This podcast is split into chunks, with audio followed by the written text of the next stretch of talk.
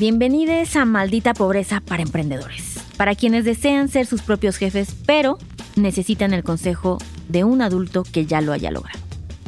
Y hoy en esta cápsula vamos a hablar de emprender mientras trabajamos. El gran hack de la vida. Lo voy a defender con todo mi corazón. Uno, porque yo lo hice y sería súper, súper... Aparte de que siento que es súper hipócrita, es como de, güey, dalo todo arriesga todo. Es como, güey, no, tengo que comer. Entonces es totalmente válido emprender y trabajar. ¿Por qué no ayudarnos de lo que la vida nos está dando? Si ya tenemos trabajo, nos está llegando una quincena, así bendita todo el tiempo, fija. ¿Por qué fregados, no? En nuestro tiempo libre, por supuesto, no quiero que los jefes empiecen a decir que no pueden escuchar este podcast, pero ¿por qué no ayudarnos de esos recursos para emprender? Y les voy a platicar mi historia personal y de cómo se hizo y luego justo quiero dárselas para que ustedes lo pongan en práctica. Y es que yo empecé emprendiendo mientras trabajaba. Y lo que empecé a hacer fue ir validando, después de todo un plan de inversión, que por supuesto en otra cápsula también hablaremos de, de cero a uno, ¿no? Para ver cómo, cómo arrancamos o calculamos esta inversión.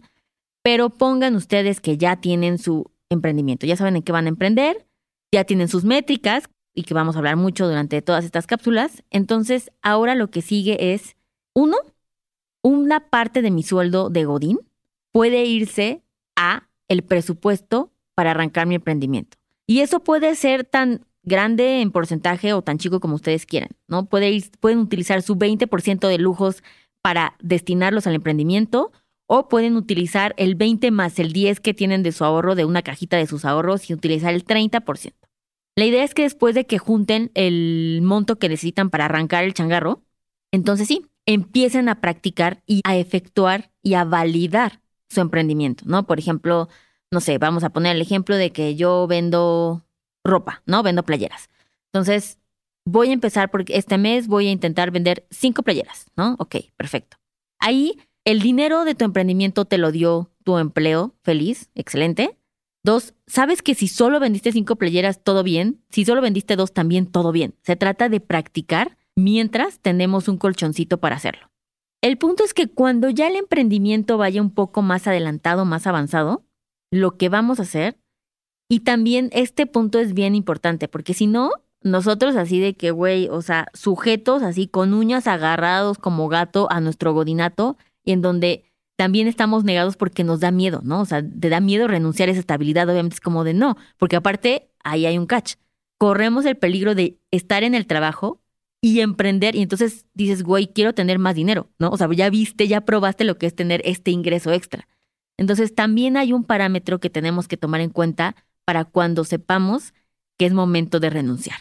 Y eso es, después de que tu emprendimiento te puede dar el ingreso de lo mismo que estás ganando hoy, ¿no? Por ejemplo, si tú ganas 15 mil pesos, ok. Durante seis meses necesitas que tu emprendimiento te dé 15 mil pesos de ingreso, ¿no? En este ejemplo, o lo que sea su sueldo. Después de que por seis meses validaste eso, es momento de renunciar, ¿ok?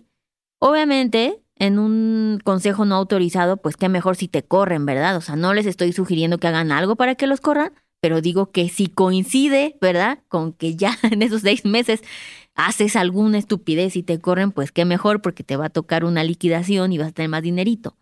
Pero ese sería el indicador número uno para empezar a soltar ese segundo trabajo. Y otra de las cosas, de hecho, algo en este marco de tiempo que, que requiere emprender mientras eres Godín, es, toma alrededor de un año, ¿saben? O sea, como este es el tiempo que requiere tu emprendimiento planear. No es de que en tres meses a la chingada ya. No, no, güey. O sea, porque en el camino eso es lo que queremos, un colchoncito. Queremos que el emprendimiento nazca libre de estrés. Qué hermoso fue, y este fue mi caso, en donde yo, en el momento en que renuncié, Adulting perfectamente me mantenía, no hubo ningún estrés, no hubo ninguna diferencia, se los puedo jurar, literalmente no sentí ninguna diferencia. Pero no fue como, ay, en seis meses a la chingada, no. Obviamente también fue mucho tiempo, y eso sí los puedo decir, que fue trabajar todos los días hasta la noche, sábados y domingos, porque obviamente eran horarios godines, pero pues, ¿qué hacías, no? O sea, también quería hacer esto. Entonces, un año te da la oportunidad de, tal vez los primeros tres meses, eh, juntar eh, la inversión que necesitas, ¿no? Que más adelante hablaremos de cómo calcular eso. Después de que ya tienes ese dinerito, pues ahora sí aventarte, ¿no? Después por seis meses estarlo practicando, ver cómo se mejora, a quién más le puedes vender, qué es lo que te hizo falta, ¿no? Te da este chance de practicar, de cagarla, de volverlo a mejorar y entonces salir al mundo diciendo como, güey, ya validé este negocio, ya por seis meses me ha dado este sueldo, lo demás siempre da miedo, si pierdes cierta estabilidad, por supuesto, pero también durante ese año, para lo cual debemos aprovechar, es extender tu fondo de emergencia, porque ahora te vas a volver un emprendedor, un freelancero. Entonces, si antes tú tenías tu fondo de emergencia de tres meses de tu sueldo Godín, como, como debe ser, si estás en esta transición del emprendimiento, te sugiero que extiendas tu fondo de emergencia a mínimo seis meses de tus gastos fijos. Que tú sepas que independientemente de tu emprendimiento, tú tienes en tu cuenta de ahorros mínimo seis meses para tú mantenerte en caso de que en el mes 8 le fue mal a tu emprendimiento, ¿no? Porque karma, también no pasa nada, tú ya tienes ese dinerito. Entonces, esta es la forma más exitosa para empezar a aprender, para emprender, que no les digan lo contrario, vale madres, al final requiere apostarle todo y mucho más el darle tu tiempo libre, tus tardes, tus domingos, tus sábados, algo por lo que estás construyendo. Así es que no se sientan mal ni sientan que no lo están dando todo porque bullshit. Igual tenemos que comer. Así es que, eh, pues nada, espero que empiecen a hacer ese plan y nos vemos el siguiente jueves.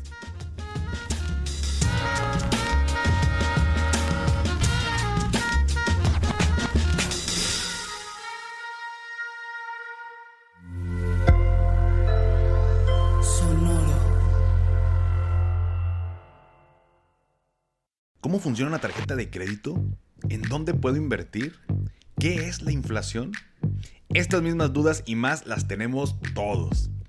¿Qué tal familia? Yo soy Paco Montoya y te quiero invitar a escuchar mi podcast Finanzas y Café, donde aprenderás de una forma fácil y entretenida todo sobre tus finanzas personales. Así que, ¿qué estás esperando? Escúchala en cualquier plataforma de podcast, toma tu taza de café y acompáñame cada lunes con un episodio nuevo. Hello, it is Ryan, and I was on a flight the other day playing one of my favorite social spin slot games on chumbacasino.com. I looked over the person sitting next to me, and you know what they were doing? They were also playing Chumba Casino. Coincidence? I think not. Everybody's loving having fun with it. Chumba Casino is home to hundreds of casino style games that you can play for free anytime, anywhere, even at 30,000 feet. So sign up now at chumbacasino.com to claim your free welcome bonus. That's chumbacasino.com and live the Chumba life. No purchase necessary. DTW, void, were prohibited by law. See terms and conditions 18 plus.